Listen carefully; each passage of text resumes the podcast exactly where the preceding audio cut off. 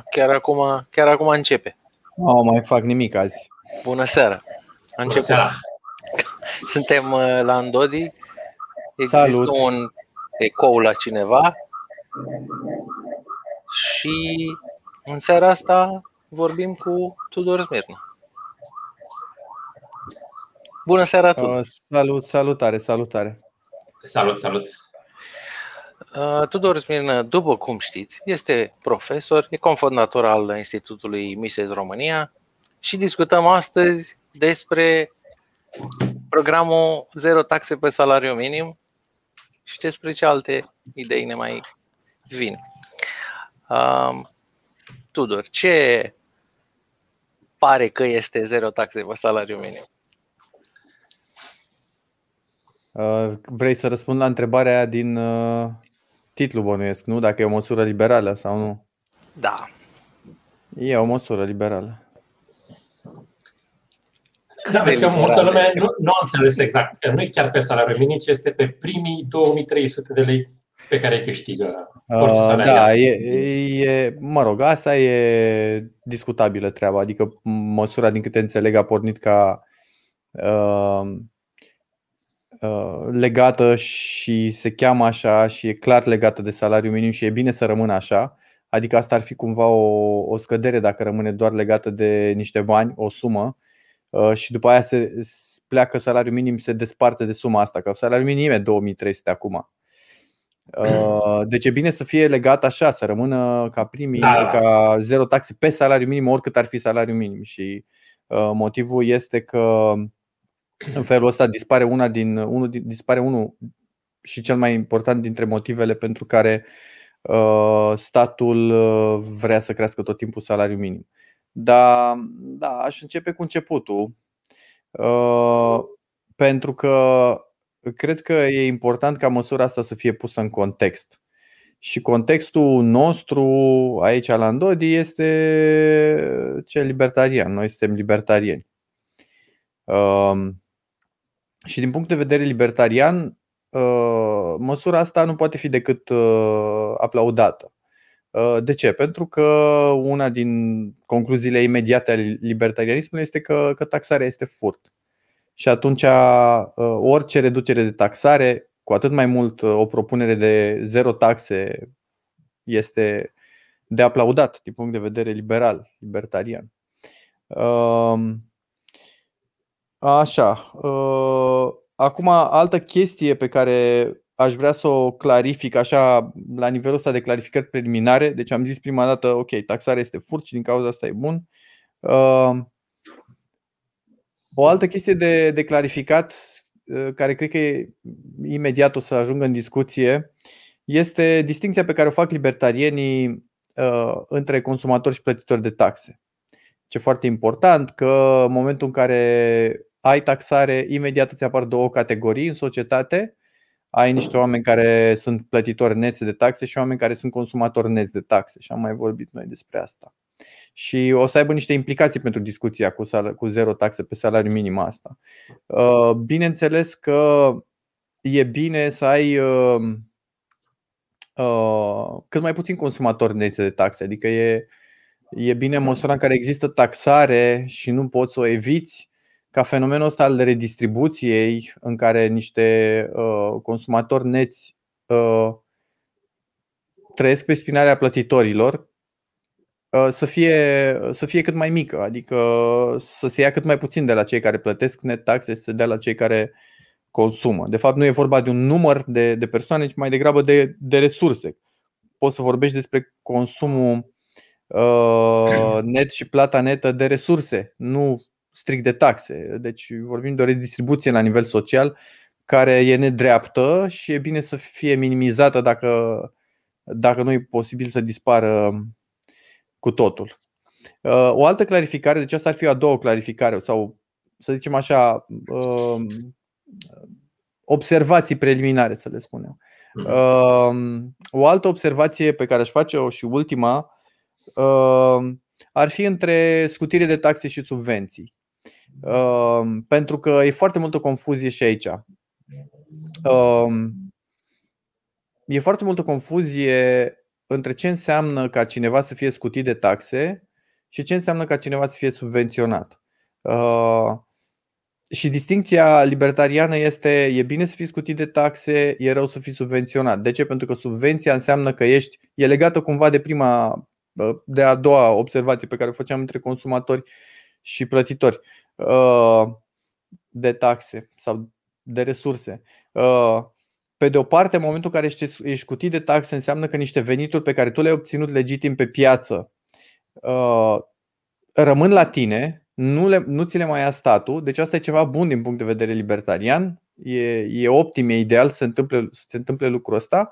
Uh, și pe de altă parte, deci asta ar fi scutirea de taxe, subvenția înseamnă că ești beneficiar al unor sume, al unor resurse care au fost obținute de către stat prin agresiune mai devreme, fie că vorbim de taxare, fie că vorbim de inflație sau, sau de altceva. Deci o subvenție nu poate, nu poate exista fără ca cineva să uh, fie taxat, fără să aibă o contraparte de tipul ăsta. O scutire de, de, de taxe poate exista fără ca uh, să mai existe o contraparte uh, necesarmente. Adică în momentul în care ești scutit de niște taxe, niște bani pe care tu i-ai fi dat la stat, rămân la tine.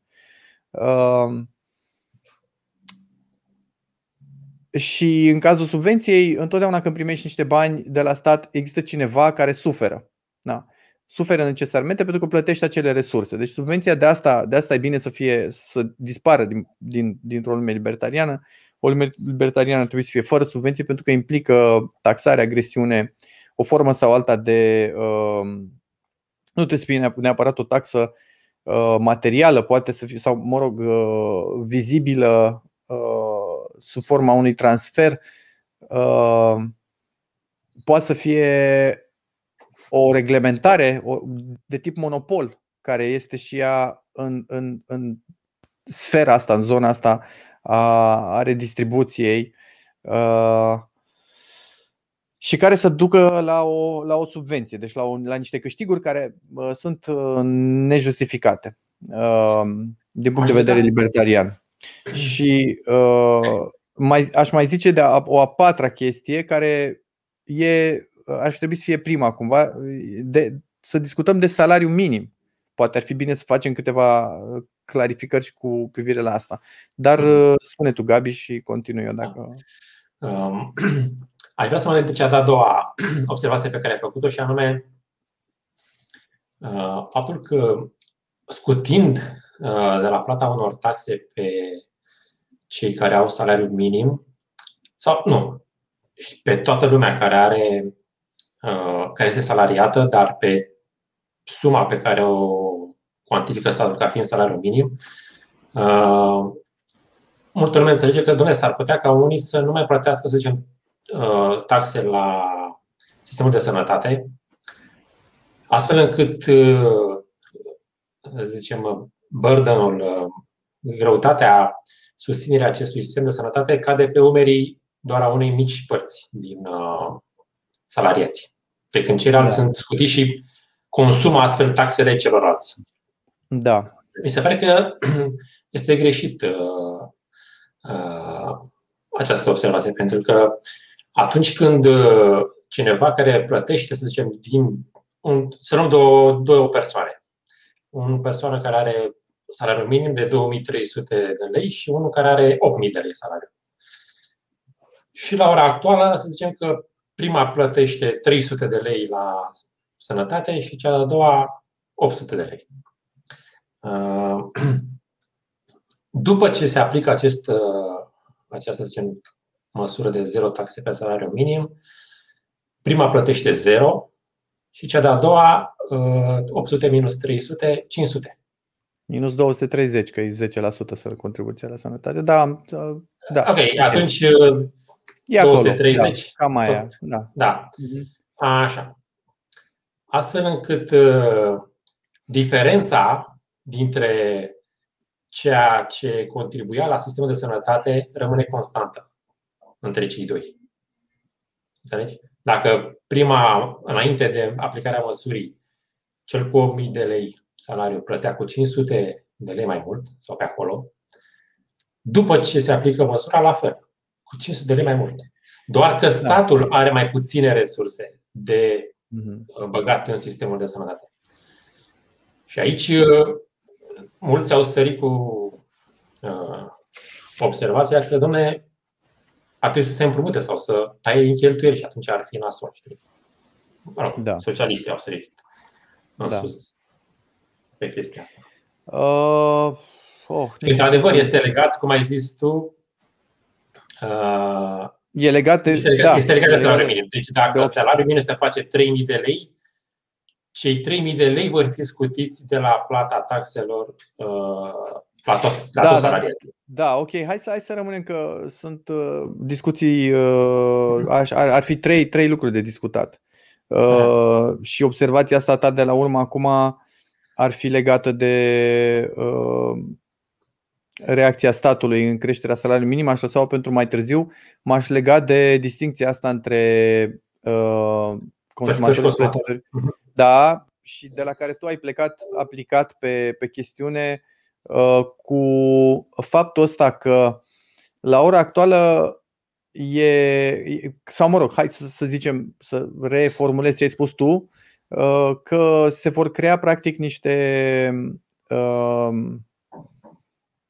consumatori uh, evident de uh, servicii sociale referitor la sănătate și la pensie chiar uh, și tu spui asta nu e o problemă pentru că deja lucrurile sunt ne, ne sau să zic la fel de și acum. Da, da. Okay. Practic nu creezi o, o castă specială, nu dai privilegii, ci doar muți linia în altă parte. Da, da, da. Asta, asta cred că e foarte important de, de, de observat aici că uh, e bine în general să nu creezi uh, niște uh, clase sau niște caste, mulțimi, mulțimi de, mulțimi de uh, beneficiari. Și aș zice că din punctul ăsta de vedere e o problemă cu, cu chestiunea asta, dar e adevărat ce spui și tu, Gabi, că uh, cuantificând, încercând să cuantificăm chestiunea, oricum se întâmplă acum chestia asta. Deci oricum acum ai niște categorii de oameni care uh, clar contribuie mult mai puțin la sistemul de sănătate, de exemplu, ca să discutăm doar de sănătate, decât beneficiază. Da? Știm că sunt foarte da. mulți oameni care nu au venit de niciun fel și oricum beneficiază de sistemul de sănătate și nu doar de, de serviciile de urgență sau, mă rog, de serviciile de urgență în principiu, să zicem, uh, cu tot ce implică ele. Deci, uh, aș zice că, într-adevăr, e foarte complicat uh, să judeci măsura asta după consecințele ei. Ai niște, niște discuții ulterioare complexe. Dacă vrei să o judeci pur și simplu din punct de vedere al uh, justeției, să spunem, e clar că e o măsură, e o măsură justă. Dacă vrei să, să uh, măsori după consecința asta, de exemplu, una dintre ele cu sănătatea, uh, se complică lucrurile, într-adevăr, pentru că uh, sunt probleme mai generale uh, pe care le uh, experimentăm, adică statul și societatea noastră, sistemul nostru politic și economic are multe, multe probleme și atunci, uh, pentru că ele nu sunt puse la punct, o să, o să vezi tot timpul consecințe dacă vrei să iei o măsură care, pe care o consideri bună. Uh, și răspunsul ar putea fi, și cred că ăsta e și răspunsul celor de la USR, domnule, nu, nu este uh, situația ideală, dar nu agravează cu mult situația asta imperfectă și pe de altă parte beneficiile sunt, uh, sunt foarte mari. Deci este o nouă problemă uh, că uh, sau mă rog, așa spui tu, așa susțin și ei că e o nouă problemă această intensificare sau schimbare a accentului de redistribuție. Faptul că o să beneficieze de servicii de sănătate mult mai mulți oameni care plătesc, plătesc deocamdată niște, niște contribuții și care uh, beneficiază sau nu de ele. Uh, aș pune toată chestiunea asta în contextul mult mai, mai mare al uh, distinției astea între consumator și plătitor, pe care poți să o facem în teorie, dar în practică e foarte greu operaționalizabilă. Adică eu acum trebuie să fac, să iau, uh, să-mi iau veniturile din mai multe surse pe care le am, uh, să văd cât plătesc la stat și să văd cam care ar fi valoarea serviciilor de care beneficiez de la stat, ca să-mi dau seama dacă sunt consumator sau nu, net de resurse, prin intermediul ăsta de distribuție de stat.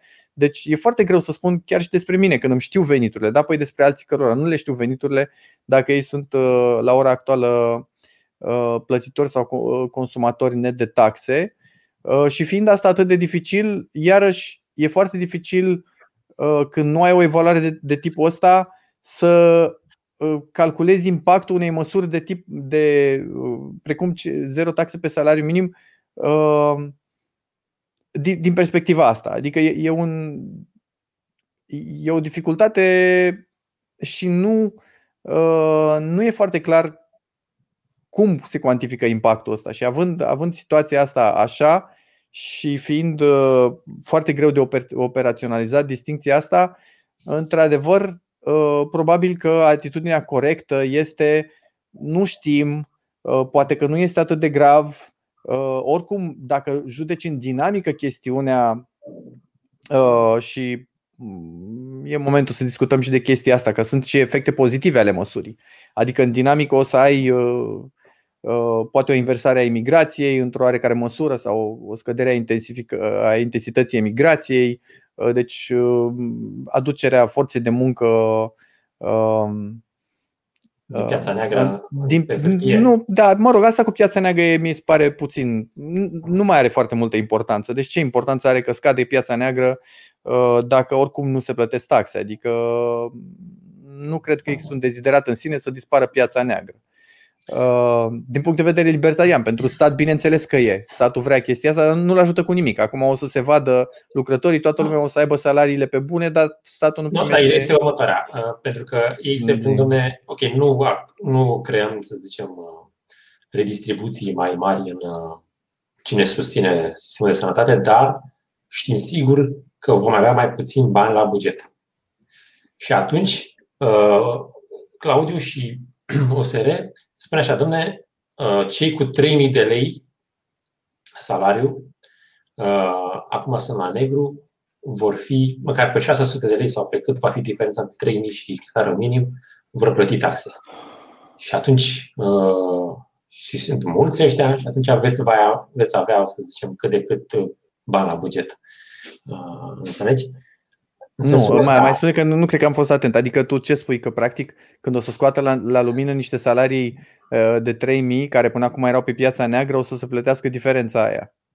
Da, Asta ai zis? Uh-huh. Nu, cred că e un, nu cred că e un argument foarte convingător, pentru că, uite, una din obiecții la uh, măsura asta am auzit-o de la, de la cineva uh, care a spus că uh, ce vor face uh, angajatorii și cu salariații este că în loc să plătească un salariu de, să zicem, uh, hai să zicem 4600 de lei uh, brut, în loc să plătească 2300, să plătească, să facă contract pe 4600 de lei, o să facă cumva uh, două contracte prin două firme diferite de 2300 de lei. Deci o să găsească tertipul ăsta prin care practic să plătească 4600 de lei și să nu plătească taxe, zero taxe pe, pe ambele. Uh, bun, se poate găsi o. Dar asta nu se uh, aplică, pentru că, pentru că se pune scăderea asta la salariul de bază. Din da, la, la un prim salariu. Mai da, multe, la unul din salariu. salariu da. da. la unul din salariu. Asta, asta este una din, din soluții, dar uh, bineînțeles că inventivitatea pieței în momentul în care a oamenilor când e vorba să se sustragă de la, de la furt, Uh, și nu numai, și când e vorba să fure, dar asta e o discuție secundară. Uh, e, nu poate fi anticipat. Adică dacă te uiți acum la da, ce, da. se întâmplă, ce se întâmplă cu, cu decontările de TVA și ce, ce tertipuri se fac acolo, poți să-ți închipui că va exista, așa cum există și acum, tot felul de uh, artificii. Uh, da, inclusiv să continue situația actuală, adică să plătească într-adevăr da pe piața neagră să plătească la gri, așa, să plătească salariul de 2300 uh, cu zero taxe și restul. Acum se plătesc două ore, se lucrează 8 ore și se plătesc două ore, atunci o să plătească 2300 pe 8 ore și diferența în plic. Deci poți să închipui și situații de genul ăsta, dar uh, e clar că iarăși nu văd unde există catalizatorul în măsura asta în a uh, crea mai multă evaziune, să zicem, sau uh, uh, păi nu creează mai multă evaziune, ci doar uh, românii au mai mult, uh, rămân cu banii munciți în portofelul lor. Cam atât. Asta e singura... Nu știu, poate n-am fost... Evaziune, poate evaziune nu cred că se, se, se va mări evaziunea din cauza nu știm, nu știm, nu știm, nu știm. E foarte greu și să-ți dai seama câtă evaziune e acum. Adică exact, e, exact. exact ca și la chestia cu câtă redistribuție, câtă redistribuție va fi și câte resurse vor fi la stat sau nu, e o discuție foarte complexă și foarte dificilă și foarte uh, greu să spui dinainte că va fi ori, ori da, ori ba. Adică uh, studiile astea de impact care se fac au niște variabile uh, reducționiste rău. Uh, sau văd, văd foarte puține variabile față de cele care există în realitate. Și de asta da. Uh, judecarea uh, măsurii pe consecințe e important de spus chestia asta că e, e dificilă. Uh, da. Dar vreau, da. lasă-mă să zic că îmi pierd ideea. Uh, Uh, vreau să. Poate n-a fost clar din capul locului. Mi se pare o măsură uh, fericită. O idee fericită, o idee foarte bună uh, și aș zice că este, mă rog, uh, soluția găsită de uh, inițiatori și de, de USR Uh, pentru chestiunea asta cu salariul minim care ar trebui ea însă și atacată. Și hai să ajungem și la punctul ăsta în care discutăm de salariu minim, uh, că nu-l, okay. Uh, nu-l atinsesem. Am, am mai, ați mai discutat voi mult și e cazul să spunem doar întreagăt aici că salariul minim e un decret, nu are nicio legătură cu piața, nu, nu este un, Uh, fenomen de piață, e, o, e ceva impus de stat și are, are consecințe negative. Și că, din punct de vedere liberal, un partid uh, care își uh, zice liberal, fie că vorbim de, de PNL, fie că vorbim de, de USR, trebuie să militeze pentru, pentru abolirea salariului minim. Indiferent de ce se întâmplă pe afară, indiferent de ce poziție au alții. Însă, din punct de vedere politic, Uh, pentru că sunt realiști, politicienii și-au dat seama că e o uh, practic o sinucidere politică să, să zici ceva de salariu minim. Și de asta vedem politicieni, inclusiv de la USR, care spun salariul minim e bun sau lasă să se înțeleagă chestia asta sau faptul că salariul minim trebuie să crească, uh, lăsând cumva ambiguități. Adică e clar că oricine își dorește o creștere a salariilor reale pe piață. E bine sau în economie, în, în, în societate. Uh, asta înseamnă practic prosperitatea, ca oamenii să aibă productivitate mare și să obțină în, uh, în virtutea acelei productivități niște venituri reale mari. Uh, deci nimeni, e clar că nimeni nu-și dorește sărăcirea, sărăcirea unor oameni. Cu atât mai mult cu cât sunt cei care produc acele venituri. Deci nimeni nu-și dorește sărăcia celor productivi și uh, muncitori. Uh, dar salariul minim ce face este că decretează sau, mă rog, începe să fie uh, cu consecințe negative în momentul în care uh, se, este impus prin decret la un nivel mai mare decât salariile reale care pot fi plătite. Uh, și în momentul ăla, practic, lovește atâta în cei care nu mai pot fi angajați, Uh, și care, dacă n-ar fi angajați pe piața neagră, ar rămâne șomeri. Deci pentru ei este un dezastru, pentru că în loc să ia un salariu mic, mai mic decât cel impus minim, acum, în principiu legal, nu mai primesc nimic, deci au zero uh, în loc să aibă, nu știu, e 2300 de lei. Acum să zicem că sunt oameni a căror productivitate reală e 2000 de lei, uh, ar trebui în principiu legal și fără să fie angajați pe piața neagră ca ei să nu mai, să nu mai lucreze deloc pentru că angajatorii nu mai pot plăti 2000 de lei cât valorează munca acelor oameni pentru firma lor. Uh, deci este un, o nenorocire salariul minim pentru, pentru cei uh, necalificați uh, și sunt consecințe studiate și evidențiate. Se știe că duce la creare de șomaj, mai ales în rândul tinerilor, mai ales în, în rândul unor minorități, în rândul unor clase defavorizate Uh, duce la ghetoizare, etc. etc.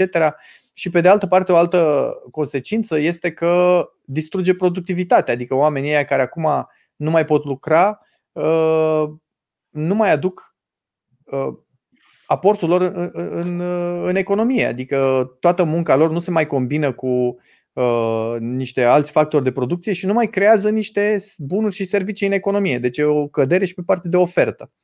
Uh, deci o nenorocire. Salariul minim ar trebui abolit. Din punct de vedere libertarian, asta este poziția uh, neechivocă și fără discuții.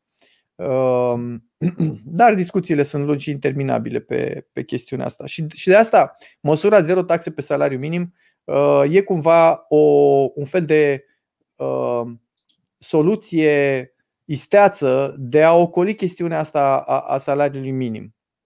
De a cumva lăsa statul fără dinți în privința asta, pentru că în momentul în care spui, ok, să se plătească zero taxe pe salariu minim, ceea ce faci este că uh, uh, faci foarte bine celor care uh, sunt angajabili la salariul ăsta minim. Apropo, nu-i ajuți în niciun fel pe cei care nu, mai, nu sunt angajați. Deci persoana aia cu productivitate de 2000 de lei Uh, chiar dacă se impune măsura asta de zero taxe pe salariu minim uh, și ar primi în principiu toți cei 2300 de lei, el are tot productivitatea aia de 2000 de lei, deci tot nu poate fi plătit.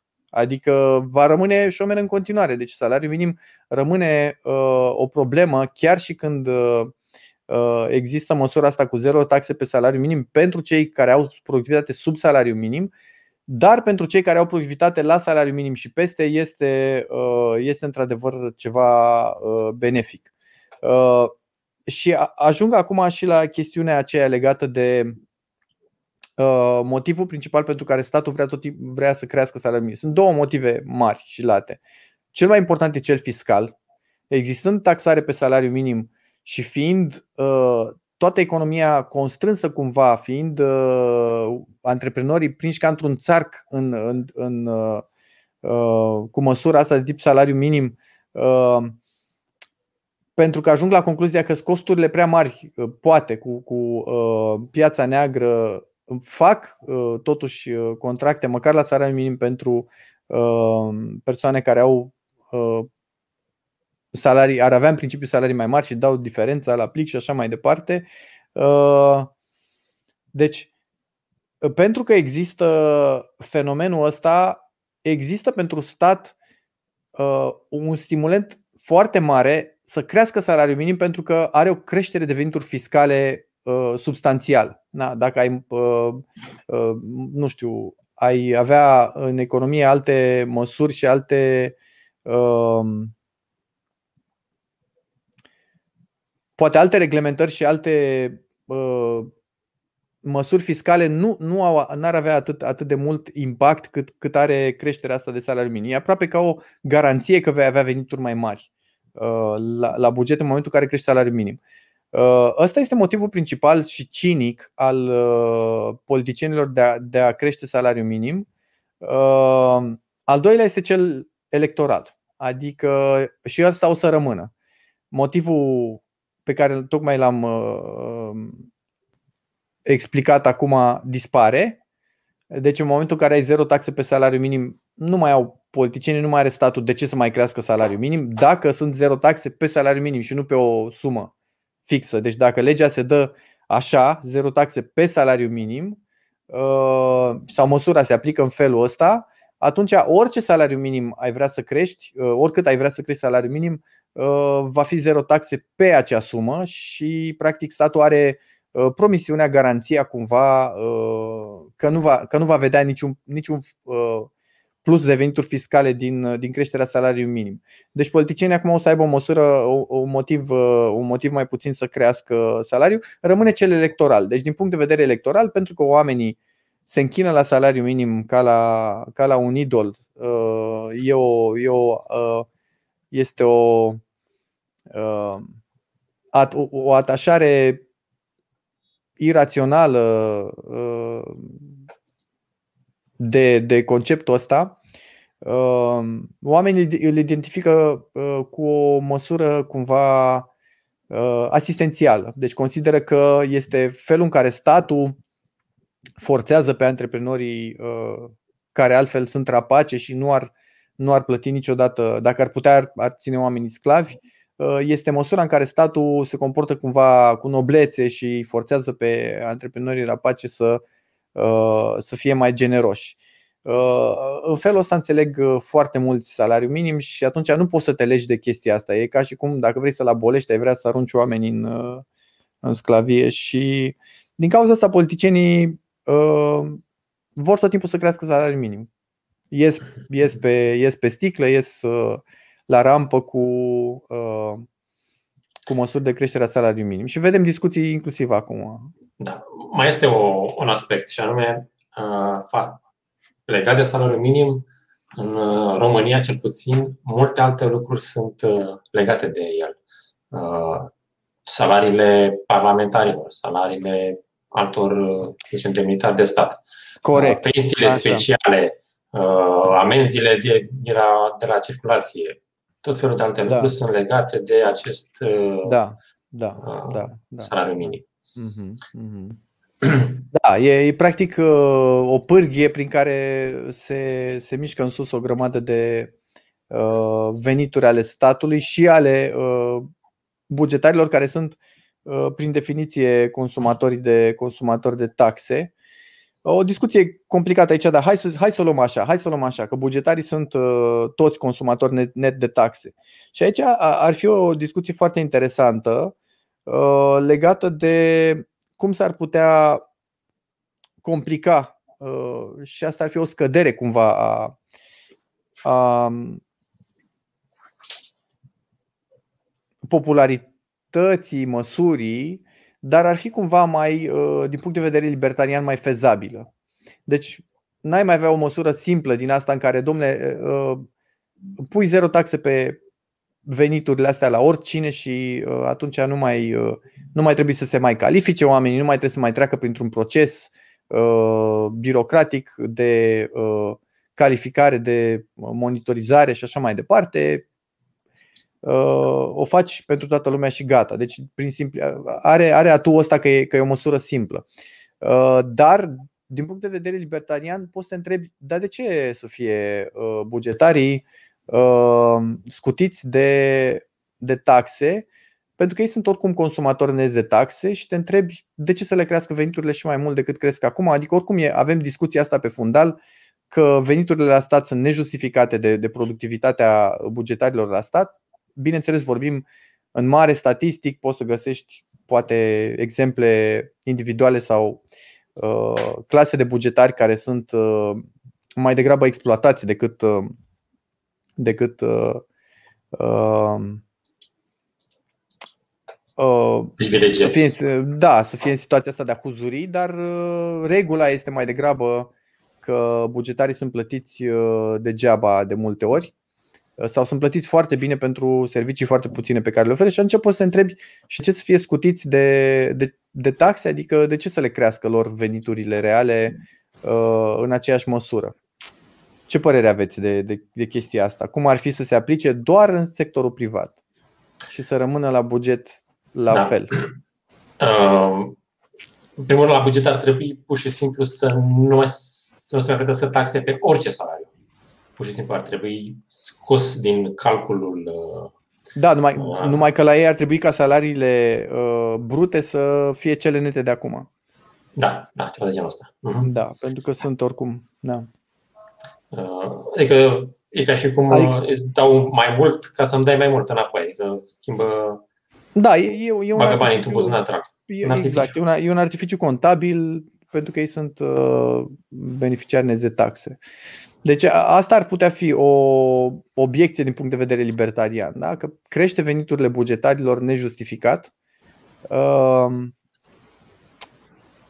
și, și, și nu din cauza că, și, sau mă rog, problema aici n-ar fi că rămâne bugetul fără, fără niște venituri în felul ăsta. Asta nu e o problemă din punct de vedere libertarian. Uh, statul trebuie să, ar trebui să aibă o pondere cât mai mică și cu cât îi scad veniturile și cu cât îi scad cheltuielile, cu atât mai bine.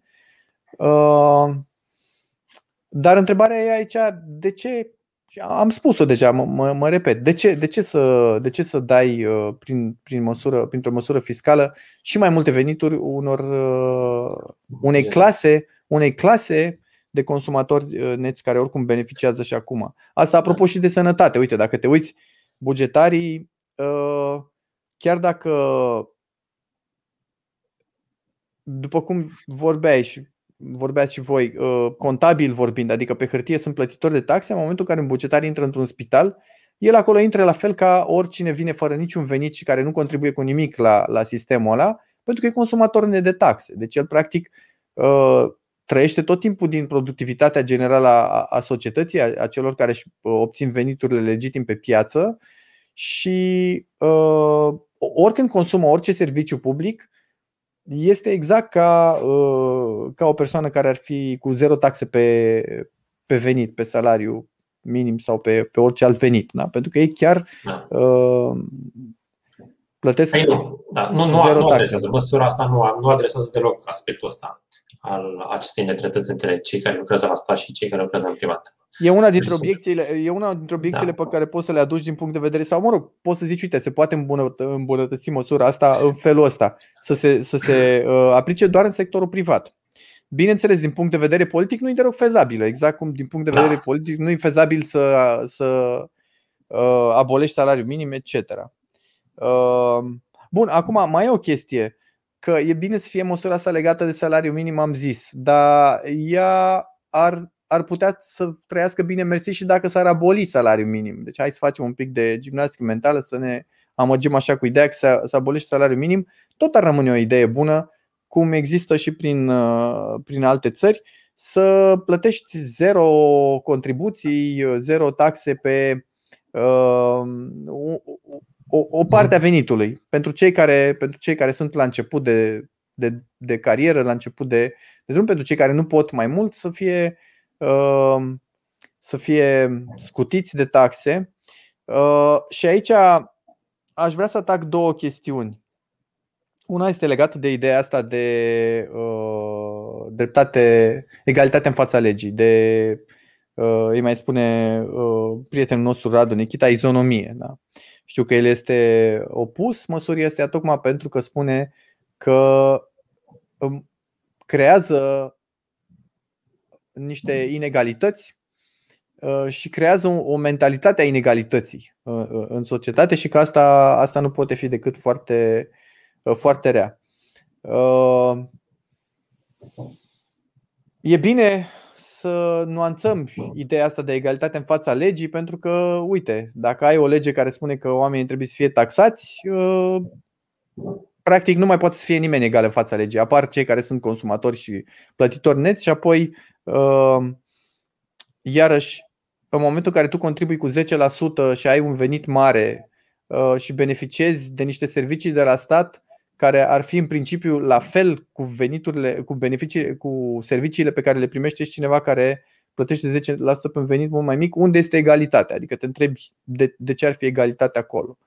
Uh, și cred că soluția aici este pur și simplu să gândești statul uh, și asta ar fi și o discuție despre o posibilitate de, de reformă a statului, uh, pur și simplu să-l pui uh, cumva uh, serviciile, uh, diferitele servicii oferite de stat să le pui uh, opționale și uh, în concurență cu, cu servicii oferite de privați. Pentru că în momentul ăla ai putea să vezi formându-se pe piață alegeri pentru serviciile de stat și uh, uh, prețuri pentru serviciile alea. Și ai, ai putea să vezi, ok, cât costă niște servicii medicale în spitale de stat versus dacă rămâi cu toți banii și te duci cu ei și îți cumperi de pe piață uh, serviciile astea. Și cred că asta ar fi Uh, dacă tot am ajuns în punctul ăsta, și soluție uh, pentru chestiunea asta legată de uh, cei care plătesc zero taxe, dar totuși beneficiază de servicii. Poate că ar fi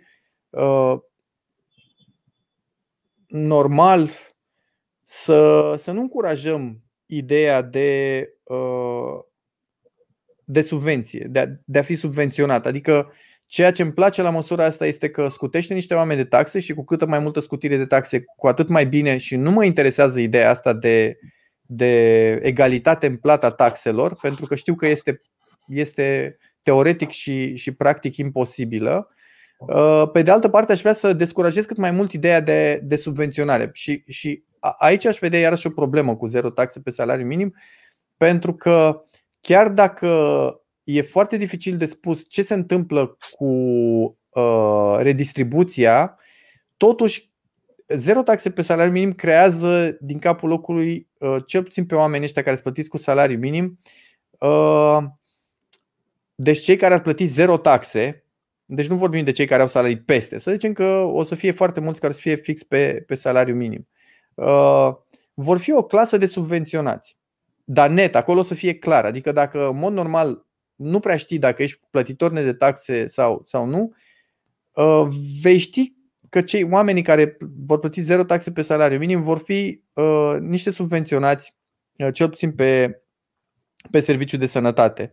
Uh, și nu mi-ar plăcea să încurajez chestia asta. Adică chiar dacă argumentul, și l-ai spus Gabi, este că uh, se întâmplă deja acest lucru. Se întâmplă deja și poate că nu știm cum, în ce sens se schimbă, poate să se schimbe într-un sens sau altul.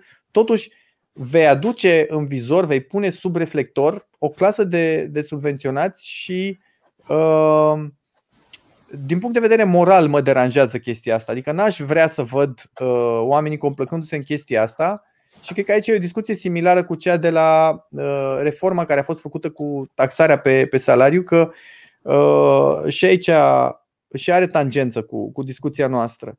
Uh, a fost foarte bine când taxele au fost luate de dinspre angajatori și duse aproape toate. Inițial fuseseră toate, din câte știu. Uh, da. Sau, mă rog, s-a discutat că să fie toate, dar au rămas un 2,25% contribuția angajatorului, contribuția asiguratorie se numește, care a rămas la, la angajator. Uh, aia e o reformă care ar fi fost și mai bine să fie cu toate taxele. Cu toate taxele la angajat, pentru că în felul ăsta angajatul vede exact cât îi este luat din, din salariul lui complet total, dar ea n-a mers până la capăt. Până la capăt ar fi semnat să uh, nu mai faci reținere la sursă, adică să trimiți bani în contul oamenilor și după aia oamenii să uh, să plătească, să plătească taxele din contul lor, să întoarcă banii la stat, pentru că în felul ăsta creezi o rezistență și mai mare la, la taxare. În momentul în care omul își vede bani în cont, uh, reacționează altfel decât atunci când știe că îi pleacă niște bani, dar nu i-a văzut în cont niciodată. Știe că au fost reținuți, la firma s-a comportat ca un agent fiscal, dar în momentul în care firma nu s-ar mai comporta așa și ar primi bani în, în cont, ar avea probabil altă atitudine față de acei bani. Adică ar, ar, s-ar gândi probabil cu atât mai mult că aia sunt banii lui, de fapt, că sunt, sunt banii obținuți de el și că acum trebuie să-i, uh, să-i dea mai departe către, uh, către stat. Uh, însă, reforma asta ar trebui să meargă și mai departe. Cum? Statul, lăsând toți banii ăștia în economie, lăsând la, la, la deținătorii de venituri, n-ar mai trebui să fie obligat pe de altă parte să ofere niște servicii uh, gratuite. Adică uh, Uh, dacă ai avea opțiunea să-ți primești toți banii în cont și după aia să plătești uh, asigurare, să zicem, pentru sănătate, acei 10% contribuție pentru sănătate. Uh, ideal ar fi să alegi tu cât să plătești. Și cui? Și cui, da? Acum foarte mulți zic, domne, hai să luăm exemple care există, să nu ne mai complicăm cu niște idealisme din astea uite, Elveția are foarte multe case de asigurări de sănătate care sunt private, ești obligat să plătești ceva, dar nu uh, la cineva anume. Deci tu ești practic uh, uh, pe o piață privată acolo, chiar dacă ești o cerere captivă. Ar trebui ca nici măcar cererea să nu fie captivă. Și din punctul ăsta de vedere, adică în lumina discuției este aplicarea pentru zero taxe pe salariu minim, ar fi că uh, ar trebui ca, cred că ar fi uh, bine ca oamenii uh, și ar însemna un, o complicație pentru aplicarea măsurii, dar pe de altă parte probabil și o uh, ar dispărea o rezistență a oamenilor. Uh, pentru că îți poți închipui că sunt mulți care o să gândească așa, dacă plătesc zero taxe pe salariu, primesc toți banii în cont, dar uh, mi-e frică că mă duc la spital și o să fiu tratat altfel. Uh, sau poate că chiar mi se, mi se, mi se refuză serviciile. Și atunci mi s-ar părea uh, o îmbunătățire a măsurii dintr-un punct de vedere. E discutabilă chestia asta, dar uite, e o propunere. Să zici, hai să fie opțională. Cine vrea zero taxe pe salariu minim, uh, să opteze pentru zero taxe pe salariu minim și nu e atât de complicat. Adică n-ar trebui să prelucrezi un bugetar chestia asta. Ar trebui pur și simplu când semnezi contractul cu firma sau când îl reînnoiești, uh, să zici vreau să primesc eu toți banii, vreau zero taxe pe salariu minim sau nu, vreau să merg în continuare contribuțiile la, la stat și să beneficiez de acele contribuții. Și mi s-ar părea mult mai normal așa, adică cei care optează pentru zero taxe pe salariu minim să-și rezolve problema sănătății și inclusiv a contribuției la pensii ei înșiși. Da? Pentru că îți creează reflexul ăsta că nu e nimic gratuit, de fapt, uh, că nu e cazul să fii subvenționat, că nu e cazul să, să intri și tu în, să sari în, în Um, căruța privilegiaților uh, și ar crea oamenilor stimulentul ăsta de a avea responsabilitate individuală. Adică, ok, mă bucur de zero taxe pe, pe salariu minim uh, și inclusiv pentru cei care au uh, venituri mai mari. Da? Mă bucur de. Mă rog, la ei e mai complicată treaba. Deci, hai să lăsăm cazul ăsta deocamdată. Ok, fie rămân cu taxele uh, plătite la stat ca și înainte, adică zic, vreau să fie ca până acum, îmi plătesc contribuțiile, vreau să meargă pensia la stat, cred că statul va plăti pensie, uh, vreau să contribui acolo, la fel cu sănătatea, vreau să ajung la spital, vreau să fiu sigur că voi avea parte de, de servicii și atunci uh, prefer să plătesc în continuare contribuțiile astea și poate că vor fi oameni care, care vor, vor alege să facă așa, Uh, cu toate că mă îndoiesc, probabil că vor fi marginali, vor fi foarte puțini, dar cred că e bine să lași uh, opțiunea asta. Și pe de altă parte, cealaltă opțiune este că dacă ți iei zero taxe pe salariu minim, uh, atunci tu trebuie să te ocupi de um, asigurarea serviciilor de urgență medicale de altfel. Adică există și acum și probabil că ar apărea o adevărată piață a serviciilor medicale private care uh, vor uh, licita pentru banii ăștia care rămân în plus la oameni și care vor oferi niște servicii, uh, sunt convins, mult mai bune decât cele de la stat. Adică cred că oamenii ar fi câștigați de două ori în situația asta. Da, ai opta pentru chestia asta, ai ști foarte clar, negru pe alb și tranșată treaba că nu ai de ce să te mai duci la stat, pentru că tu nu contribui în sistemul ăla și atunci e cazul să-ți faci alte aranjamente și în felul ăsta s-ar dezvolta, ar fi ajutată inclusiv o piață privată de servicii medicale. Deci mi s-ar părea mult mai uh, curată, curată măsura asta dacă ar fi aplicată așa. Uh, și la fel cu pensiile, bineînțeles, adică uh, felul în care se calculează pensiile acum uh, este nelegat de contribuția ta, ci de salariul brut pe care îl ai, pentru că se presupune, e implicită presupoziția că contribuția este la fel pentru toată lumea. Dar uite că nu mai e, pentru că sunt în sectorul construcțiilor, de exemplu, nu se, nu se plătește actualmente și mi se pare un lucru bun lucrul ăsta, țin să, țin să subliniez, cu, cu cât sunt taxele mai mici, cu atât mai bine. Zero uh, taxe pe venit, zero contribuții la sănătate și uh, doar 22,25 cred contribuții la, uh, la pensii nu mai știu, cred că cu 3,75 puncte procentuale redusă contribuția la pensii. Uh, ok, oamenii ar trebui să știe că în momentul în care și iau banii ăia, nu mai au de ce să ia zi. Nu, zi, zi, zi termină-ți ideea, că nu... Mi, mi, mi s-ar părea foarte bine să oferi oamenilor următorul aranjament. Ok, îți iau zero taxe, dar ocupă-te tu mai ales dacă plătești zero taxe, deci dacă ești pe nivelul ăla de salariu minim, ocupă-te tu de serviciile astea. Du-te tu la pilon de pensii și contribuie sau fă cu banii aia ceva, e treaba ta, dar nu veni după aia peste la 65 de ani să zici și unde e pensia mea. Păi n-ai contribuit. Dacă ai fost pe salariu minim, nu știu, dintr-o carieră de 30 de ani ai fost 10 ani pe salariu minim, aia 10 ani n-ar trebui să conteze. Pe când acum ar, în principiu ar conta, pentru că s-ar calcula pe salariu brut uh, punctul ăla de, de pensie în baza salariului brut salariul ăla brut nu vede dacă tu ai fost pe zero taxe sau nu, deci ar, ar considera din capul locului că ai plătit contribuția aia și ai primit o pensie și ar fi o formă iarăși de redistribuție, ar fi iarăși o formă de, de subvenționare care nu mi se pare uh, justificată din punct de vedere libertarian. Um, și, și și economic, practic, muți uh, banii aia care trebuie să apară la pensie, îi muți iar mai încolo, cum e povestea de 30 de ani până acum. Nu? Uh, cineva nu plătește, cineva nu plătește astăzi taxele pe cuantumul salariului minim și când trebuie să iasă la pensie, banii trebuie să apară de undeva, că nu schimbă nimeni da. sistemul de pensii.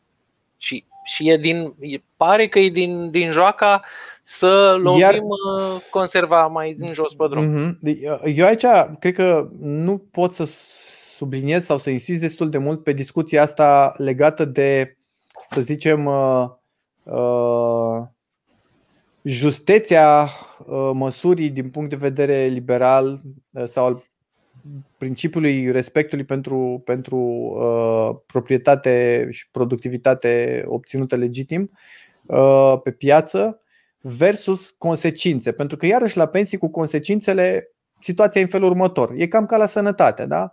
Uh, e un haos total. Uh, oricum, fondul de pensii este, se îndreaptă, uh, se anticipează un faliment al, al, al fondului de pensii, chiar dacă se plătesc, chiar dacă nu se plătesc taxele astea, deci oricum va avea niște probleme din ce în ce mai mari, va agrava măsura asta problemele fondului de pensii? Nu știu. S-ar putea să o îmbunătățească, pentru că, după cum ziceam, măsura asta în dinamică ar putea să aibă mult mai multe consecințe bune decât proaste. Da? E ca atunci când discuta Băsescu cu Ponta, cu MTO. Da? Uh, Ponta și cu uh, consiliera lui spuneau atunci scădem uh, niște puncte procentuale din CASS, dispar, erau vreo 5 miliarde, cred, atunci era discuția asta. Și Băsescu zice, spuneți-mi de unde scoateți banii ăștia. Uh, și echipa PSD spunea uh, banii vor veni din efect Laffer. Uh, pentru că vom scădea taxele astea, vor fi mai multe angajări pe piață, se vor face mai multe, mai multe angajări, vor fi mai multe taxe plătite și bugetul va avea de câștigat. Deci scazi taxele și scăzi veniturile la buget. Ei, ce s-a văzut după ce l-a ridiculizat Băsescu pe Ponta a fost că taxele alea au, au, au, au ajuns uh, la buget. Deci banii aia nu s-au pierdut. N-a, n-a fost un deficit la bugetar. Uh, adică s-a întâmplat exact așa cum anticipau uh, echipa lui Ponta. Și în cazul ăsta s-ar putea să fie la fel. Adică se propune o scădere de taxe e posibil ca scăderea asta de taxe să aibă niște efecte atât de benefice în economie încât Uh, pe total bugetul să aibă de câștigat, să fie uh, venituri mai mari și la, uh, la bugetul general și la, și la bugetul de pensii. În mod paradoxal. Da? Deci să ai investitori care vin, care angajează, care nu stau, că dacă sunt firme mari, nu o să stea cu tertipuri din astea, nu se încurcă, de obicei multinaționale nu se încurcă cu cu, cu chestiuni de genul ăsta, să plătească oamenii în plic și așa mai departe. Uh, astea sunt probleme de multe ori ale, ale uh, firmelor care sunt uh, sărăcite, care nu au capital suficient. Și atunci e posibil ca în momentul în care ți foarte mult investitori de afară pe fondul unui climat sănătos, local, să ai venituri mai mari. Și eu, sincer, asta cred că, că se va întâmpla. Dar bine, acum e, e o chestie de anticipare antreprenorială ca politician nu poți să vorbești așa, trebuie să vii cu studii. Trebuie să vii cu studii și să, să te prefaci cumva că studiile alea au, uh, uh, sunt foarte realiste când iarăși știm foarte bine că sunt o grămadă de variabile pe care studiile alea uh, nu le pot decât uh, ori ignora, ori uh, estima de multe ori uh, nerealist și atunci uh, e foarte greu de, Uh, adică n-ar trebui să respectăm ideea asta de studii atât de mult. Uh, da. Ok. Uh, aș vrea să mă uit puțin la comentarii. Te rog. Și Cosmin Pascun zice uh, un alt uh, motiv pentru care uh, cei de la conducere măresc salariul minim și anume uh, este un artificiu pentru că realizează un PIB mai mare. Și asta este Uh, și asta ne pus să-și bugeteze după aceea uh, anul viitor lucrurile mult mai. Uh, și, și vezi, doamne, deci, România e mai bancabilă. Uh-huh. Dar spune aici frumos, dumne, este chestia asta cu salariul minim un fel de motivare a celor care au productivitate de 2000 de lei să încerce să muncească mai mult sau să-și mărească abilitățile astfel încât să fie productiv și pentru 2300? Adică să iasă puțin din confortul lor și să devină angajabili? Să zicem că poliția asta inspecției muncii chiar ar funcționa și nimeni n-ar mai lucra la negru și atunci e posibil ca cei care sunt până la 1500, 2000, domne, hai să mă agit un pic să... Da, absolut, absolut, pentru că există diferența asta de 41% sau de respectiv între 2300 și undeva pe la 1300, 1400, nu? Deci acum în funcție de deducții, salariul în mână este un pic peste 1300 când salariul minim uh, total este 2300. Și atunci, bineînțeles că un om care are productivitatea reală de 2000 și care nu poate fi plătit de angajator uh, cu un salariu brut mai mare de 2000 ar vedea 1300 în mână, dar în momentul în care ar fi în situația de a uh, a fi pus în situația de a încheia un contract pe 2300 și ar vedea chiar 2300 în mână, Uh, bineînțeles că miza la el nu va, nu va fi diferența între 2000 și 2300, ci diferența între 1300 și 2300. Da? Deci de unde luai 1300, acum ai putea să iei 2300. Da? Și dacă ar, dacă ar dispărea salariul minim cu totul și ar rămâne uh, zero taxe pe 2300 de lei, deci dacă am face abstracție complet de ideea de salariu minim, atunci miza ar fi între 1300 și 2000. Da. da. Hai să vorbim despre, sau dacă, dacă mai hai, să vedem întrebări, dar după întrebări să vorbim și despre obiecția principală pe care o au. Uh, da, principala obiecție adusă uh, chiar și de către liberali uh, clasici la, la ideea de zero taxe pe salariu minim, respectiv deficitul. Da? Da. Deficit. Revenim la deficit. Aș vrea să mai Uh, discutăm puțin despre un punct pe care Cosmin Pascu îl ridică în comentarii aici, și anume uh, pensia, contributivitatea la pensie, să spun și aici, uh, este o minciună și anume, domnule, există și o durată. De ce contributivitatea se aplică la plata lunară și nu la durata plății? Unul poate să unul moare la 67 de ani și altul moare la 97. Și atunci îți dai seama că unul se transformă imediat în consumator sau plătitor de Și asta face referire de direct la contributivitate. Ce am mai zis uh, și o să mai zicem și acum.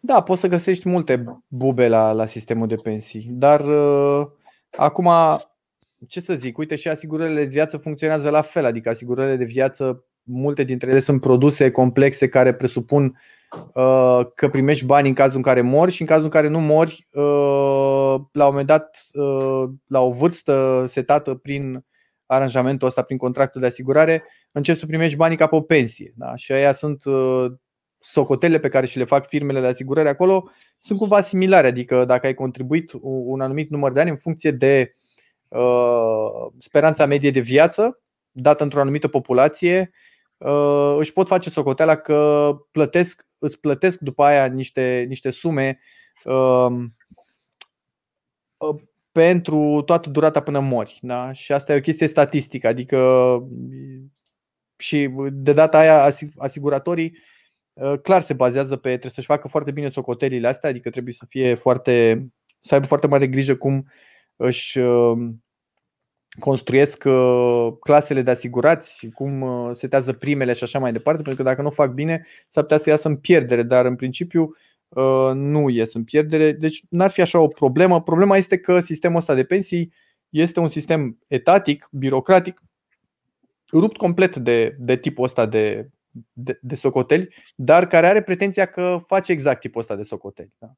Și aici e chestiunea, că e de stat Asta e principala problema a sistemului de pensii, că e de stat. Că ai putea, ai, putea, ai putea avea, scuze, ai putea avea, că am vorbit de asigurări de viață, dar poți să ai pensii, pensii private și care să meargă pe același principiu. Domnule, contribui un timp și după aia îți plătesc de la o vârstă anume, indiferent cât trăiești, pentru că își fac socotele statistic. Da? Unii o să moară mai devreme, unii o să moară mai târziu. Și aia e, dacă oamenii și asumă chestia asta, bineînțeles, cineva poate să zică, bă, nu vreau să intru într-un sistem din ăsta în care dacă eu mor mai devreme, uh, nu mai primesc banii și există foarte multe, dacă ai fi pe piață, dacă ai fi pe, pe spezele tale cu banii tăi, ai putea alege, de exemplu, să nu, nu intri într-un sistem de tipul ăsta ci să îți faci propria, propriul fond de pensionare care să fie unul prin investiții pe bursă. Îți faci un portofoliu pe bursă, ai niște dețin, ești deținător în niște companii, mizezi pe faptul că dacă îți faci suficient de diversificat portofoliu, companiile alea o să continue să, să existe și să-ți dea randamente și atunci nu te mai bazezi pe, pe nimic, adică nu, nu te mai bazezi pe o redistribuție statistică implicită, ci pur și simplu pe propria economisire. Și bineînțeles pe mersul economiei, că companiile alea o să meargă mhm. în funcție uh, de. Hai să vedem de, cu deficitul. Uh, deci, cum ar veni, nu să plătiți voi taxele acum, deci vă scutim de taxe. Problema cea mare este că statul se va împrumuta pentru a păstra același nivel de cheltuieli și, sau va taxa în altă parte și ori vor taxa alte categorii de persoane, ori uh, generațiile viitoare vor plăti împrumuturile pe care statul le face. Uh, ok, poți să Și atunci nedreptatea este, domne, noi nu plătim acum, dar o să plătească copiii noștri sau ceilalți pe care oricum îi cunoaștem din viitor. Uh, cât de drept este așa? Aici, aici discuția e în felul următor. Uh, când se pune problema așa, domne, uh, s-a făcut calcul de impact, sunt 40-50 de miliarde de, de lei uh, pe care statul nu i-ar mai, nu i-ar mai vedea la buget și efectiv nu are de unde să scoată, să scoată banii ăștia și de multe ori replica este spunem de unde tai, spunem de unde tai, spunem acum concret de unde tai. Nu cred că e imposibil să faci o, o socoteală de genul ăsta, pentru că în ultima instanță sau mă rog, aici e momentul crucial în care ne întrebăm încotro mergem, ce fel de societate ne dorim. Ne dorim o convergență, chiar ne dorim o convergență europeană când vedem că Europa se duce din ce în ce mai mult către, către un, uh, un socialism plenar uh, și vrem să fim parte din Europa în felul ăsta sau vrem pur și simplu să fim parte din piața comună și să mergem pe principiile la care cel puțin uh, declarativ Europa a aderat, adică o, o societate liberală, o societate de piață uh, cu o piață, cu o piață comună și cu libertate de circulație, etc. etc. Uh, Inclusiv cu deficit uh, în limite. Adică... Cu deficit în limite, dar în, în primul rând, în primul rând cu un stat, cu un stat cât, cât, cât vrem să fie statul în economie. Pentru că dacă te uiți la ce face Europa acum, dacă te uiți la fiscalitatea din Europa, Uh, vezi că este un stat, uh, sau mă rog, da, Uniunea Europeană uh, în genere tinde către, către a deveni un stat din ce în ce mai social și chiar socialist și te întrebi, ok, vrem asta pentru că atunci e complicată discuția. Deci dacă vrem ca statul să aibă o pondere de venituri la buget să fie spre 40% și poate chiar mai mult da, în, uh, în PIB. Um, te întrebi, ok, mai discutăm de măsuri liberale? Adică cum poți să obții măsuri liberale? Cum poți să ai o economie liberală și în același timp un stat din ce în ce mai mare? Sunt două chestii complet divergente. Și e clar că presupoziția măsurii astea cu zero taxe pe salariu minim și a unui uh, partid de centru-dreapta cred că este uh, modern, să menționăm și asta, uh, cred că este uh, că vrea un stat mai mic. Da? Deci eu, eu, eu înțeleg și aplaud măsura asta uh, în măsura, în măsura în care este parte din pașii către un stat din ce în ce mai mic în economie. Adică eu știu ca libertarian, ca liberal, că uh, un stat trebuie să fie și poate și trebuie să fie din ce în ce mai mic. Ponderea statului să, să avem venituri uh, spre 20%, spre 10% uh, din PIB și nu, și nu viceversa. Uh, și crezi, la buget. Da, și atunci, și atunci, atunci discuția este în felul următor. Nu mă interesează deficitul. Nu, nu, nu vorbi despre deficit. Uh, din punct de vedere libertarian, deficitul este neinteresant.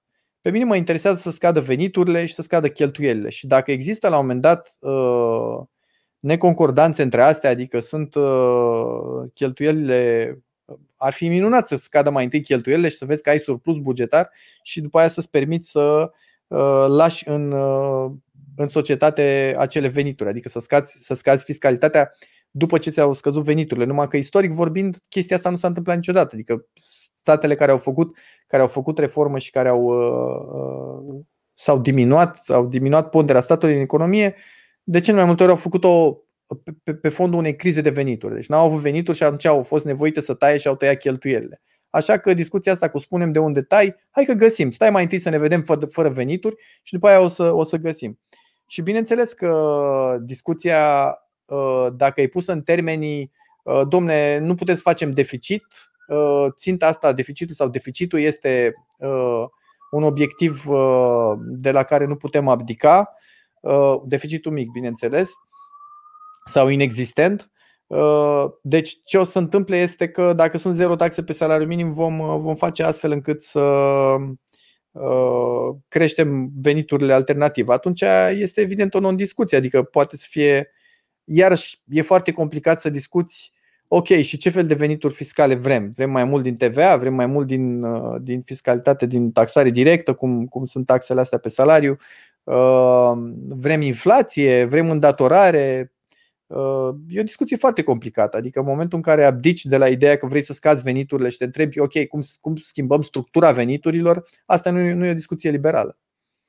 Adică poți să găsești valențe uh, la anumite tipuri de, de surse fiscale versus altele, dar uh, n-a, n-are niciun sens să te bagi în discuția asta.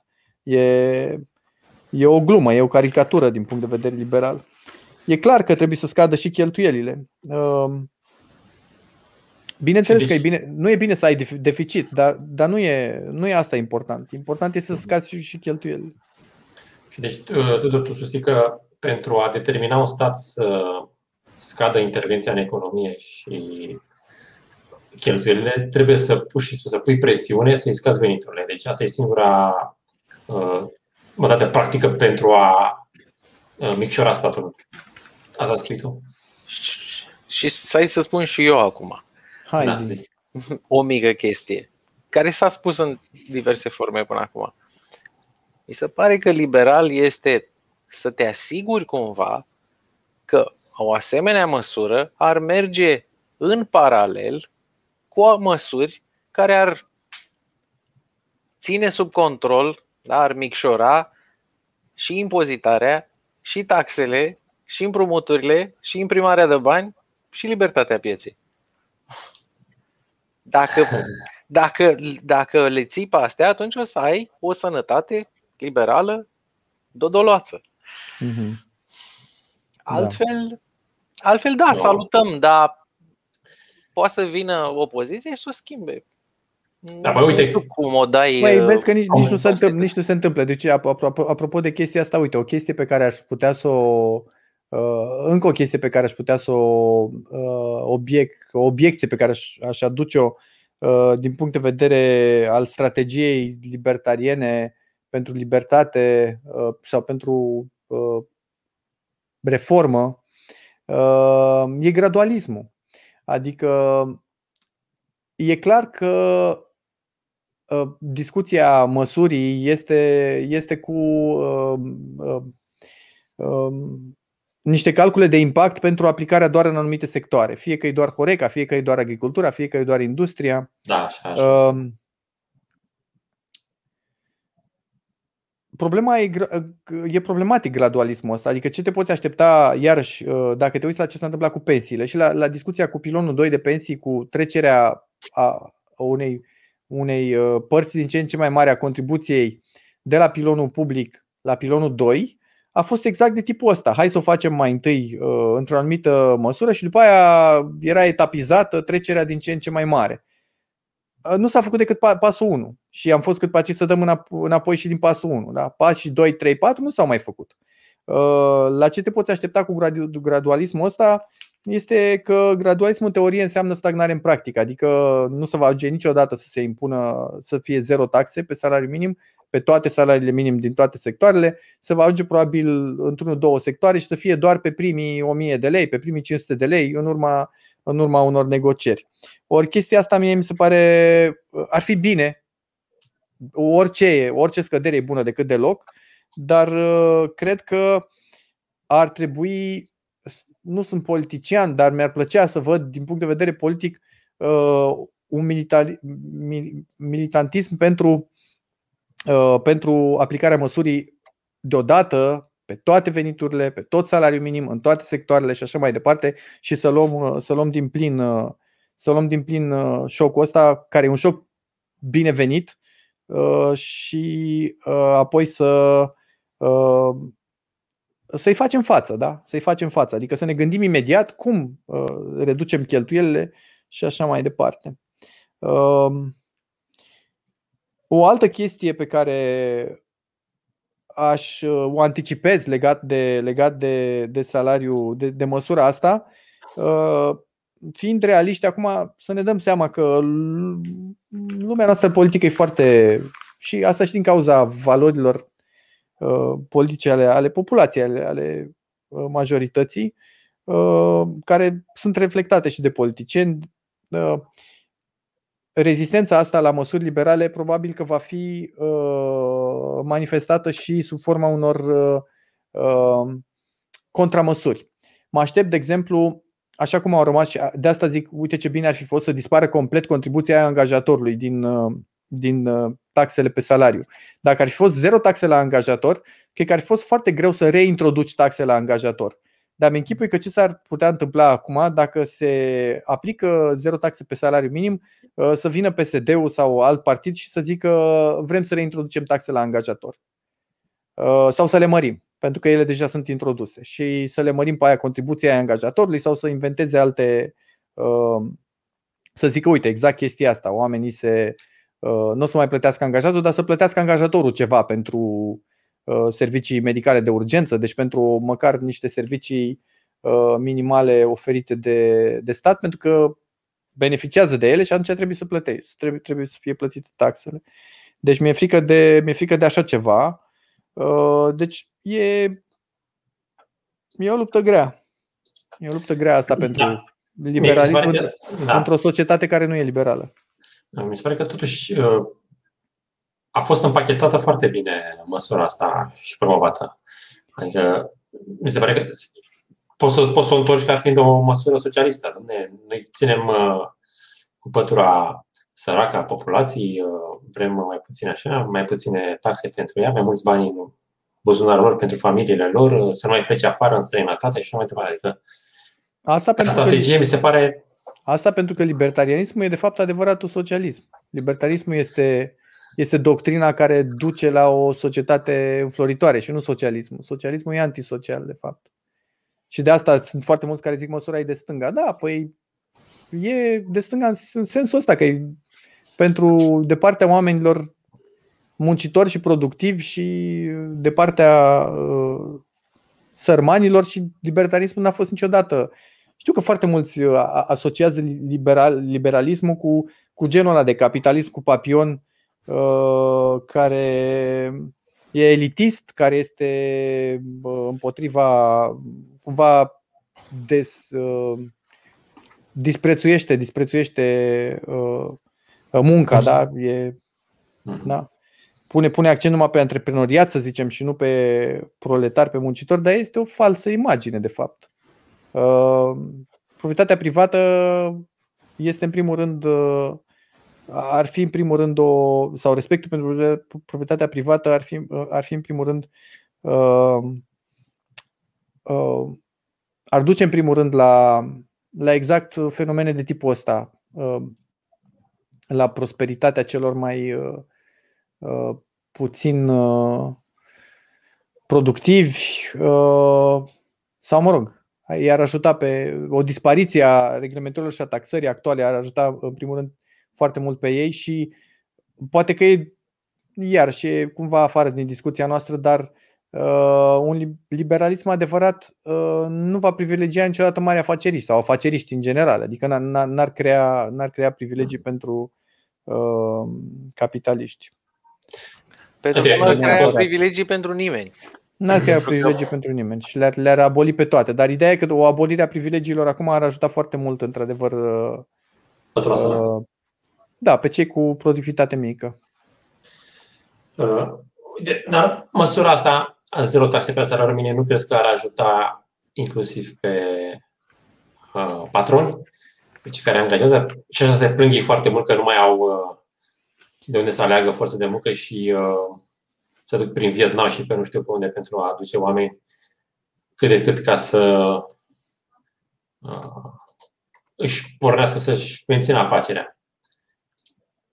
Nu ar trebui ca și ei să fie, să, zice, să dorească o astfel de măsură să fie implementată? Um, nu știu, aș zice, în dinamică da, în dinamică da, dar așa la prima face, la, la o primă, pri, primă privire, uh, cumva discuția asta este doar între, între salariat și stat, pentru că statul practic îi exploatează pe salariați. Și patronul nu e decât un intermediar, un agent fiscal uh, care strânge, strânge taxele alea.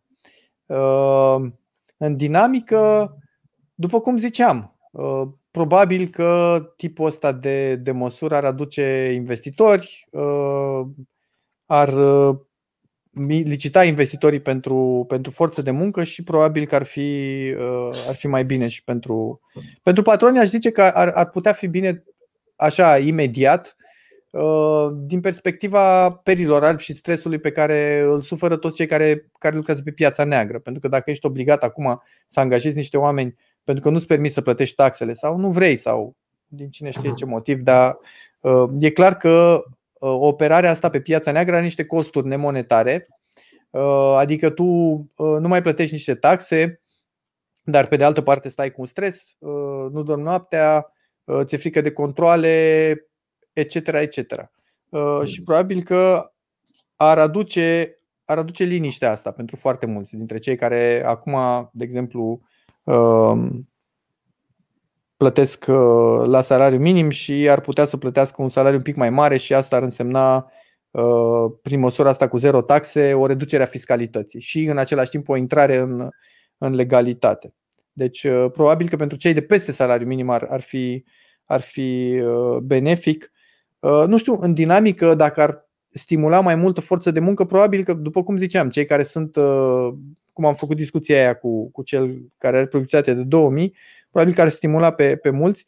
Uh, cred că e important faptul că ar. Am zis, hai să repet, cred că asta, în felul ăsta ar ajuta, ar ajuta piața că ar aduce, ar scădea emigrația sau chiar ar, ar, putea, ar putea chiar inversa.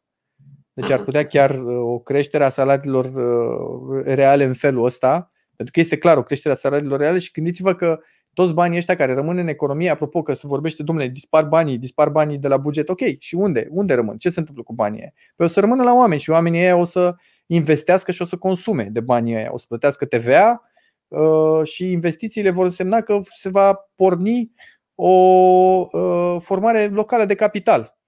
Care formare locală de capital poate să însemne inclusiv că uh, ei, cererea lor se va, se va, uh, va fi anticipată de către poate alți români de afară care vor veni aici, fie ca investitori, fie ca, ca să lucreze și atunci ar putea fi benefic din punctul ăsta de vedere, că ar, ar mai scădea din ecartul ăsta foarte mare între salariile reale locale și cele de afară. Unul din motivele pentru care pleacă foarte multă, din, foarte multă lume din țară. Deci probabil că foarte mulți ar, ar ajunge la punctul ăla de inflexiune unde condițiile mai vitrege de afară plus salariul monetar mai mare ar putea să fie uh, compensate de, de salariul monetar uh, mai bun de aici și condițiile și con- un pic mai bun, adică mai slab decât cel de afară, dar uh, totuși ești la tine acasă. Da? Și astea sunt condițiile monetare care sunt luate, pot, fi luate, pot fi luate în calcul. Adică chiar dacă te întorci, de exemplu, de la un salariu de uh, nu știu, 1500-1000 de, de euro de afară, ți-ar putea să vii pe un salariu un pic mai mic aici pentru că știi că ai, uh, ești acasă, da? mănânci mâncare de la bunica și ești între ai tăi. Ok. Um, Alex, tu mai uh, întrebări? Nu mai am întrebări, că mi le-ai luat tu pe toate. Da, și bine da. ai făcut. Bine, mulțumim, Tudor, pentru prezența. Mulțumesc, mulțumesc și eu. Uh, și mulțumim celor care s-au uitat la noi astă seară. Ne auzim data viitoare. La revedere! Salutare, seară bună, papa! Pa.